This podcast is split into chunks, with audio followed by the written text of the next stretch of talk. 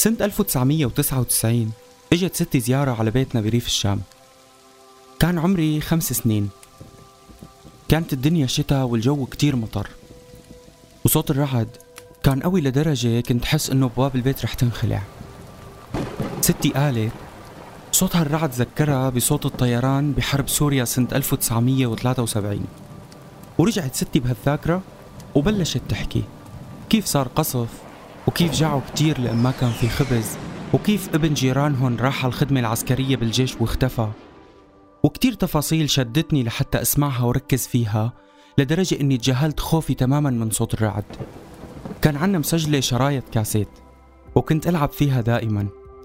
وتعلمت كيف سجل صوت على الكاسيت مع إنه أمي كانت دائما تمنعني. جبت المسجلة من على الرف وكبست زرار التسجيل. الكاسيت سجل صوت الرعد القوي وصوت الحطب اللي عم يحترق بالصوبيا وصوت المطر وصوت ستي وهي عم تحكي عن الحرب. تغطيت بالحرام وكنت كتير مستغرب من كلامها لدرجة إني فكرت إنه هاي حكاية من حكايات ستي الخيالية اللي كانت تحكي لي إياها أنا وأخي قبل ما ننام. خبيت هالكاسيت بين أغراضي لعام 2013 اللي ماتت فيه ستي. بعد ما دفناها ورجعنا من المقبرة استعرت مسجلة وصرت أسمع الكاسيت وركز بكل كلمة حكتها ستي قبل 14 سنة. عم تحكي عن الطيران الحربي سنة 1973 والطيران الحربي كان عم يقصف شارع الجلاء القريب على بيتنا وقتها. حكت عن اختفاء الناس وماتت بعد ما انصدمت بخبر اختفاء ابنها الكبير يلي هو بيي. حكت كيف جاعوا وكيف ما كانوا يقدروا يجيبوا خبز. وأنا عم أسمع كلامها بالكاسيت. كنت جوعان كتير لأن كان الطيران عم يقصف أي تجمع للناس بأفران الخبز. عم أسمع صوت الرعد من سبيكر المسجلة وعم أسمع صوت الصواريخ وهي عم تهوي على الحارة اللي فيها بيتنا. من ضغط الصواريخ انكسر بلور الشبابيك.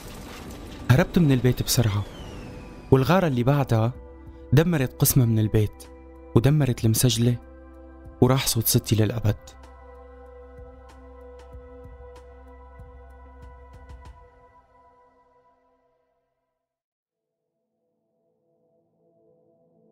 تمنيت لو كان عندي نسخة تانية من هالكاسيت.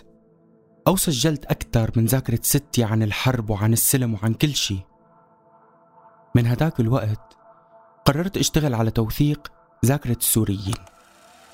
بالبداية صرت سجل على موبايل نوكيا. صح إنه موبايل متواضع بس كنت حس إنه هو أفضل من الكاسيت.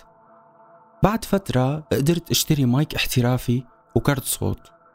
وصرت سجل قصص أكثر لحد ما صار عندي ساعات طويلة من التسجيلات. إذا بتفوت على التخت وأنت بردان للصبح ما بتدفى. بجسمك ما في طاقة. فما بعرف هديك اللحظة صابتني حالة هستيريا فظيعة يعني. ابكي وأضحك بنفس الوقت. يعني أنا أدعي يا رب أدخل على ربي نصلي أنا وأخواته إنه بس الله يرجعه سالم يا رب إن شاء الله ما في شيء تاري هو مستشهد.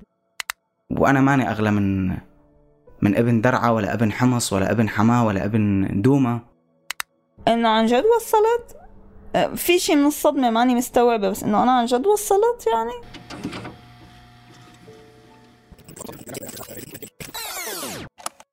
أنا تيم سيوفي وبدعيكم تسمعوا بودكاست شرايط من إنتاج صوت. رح نروي لكم قصص وحكايا السوريين مثل ما بيحكوها لنحافظ عليها من النسيان.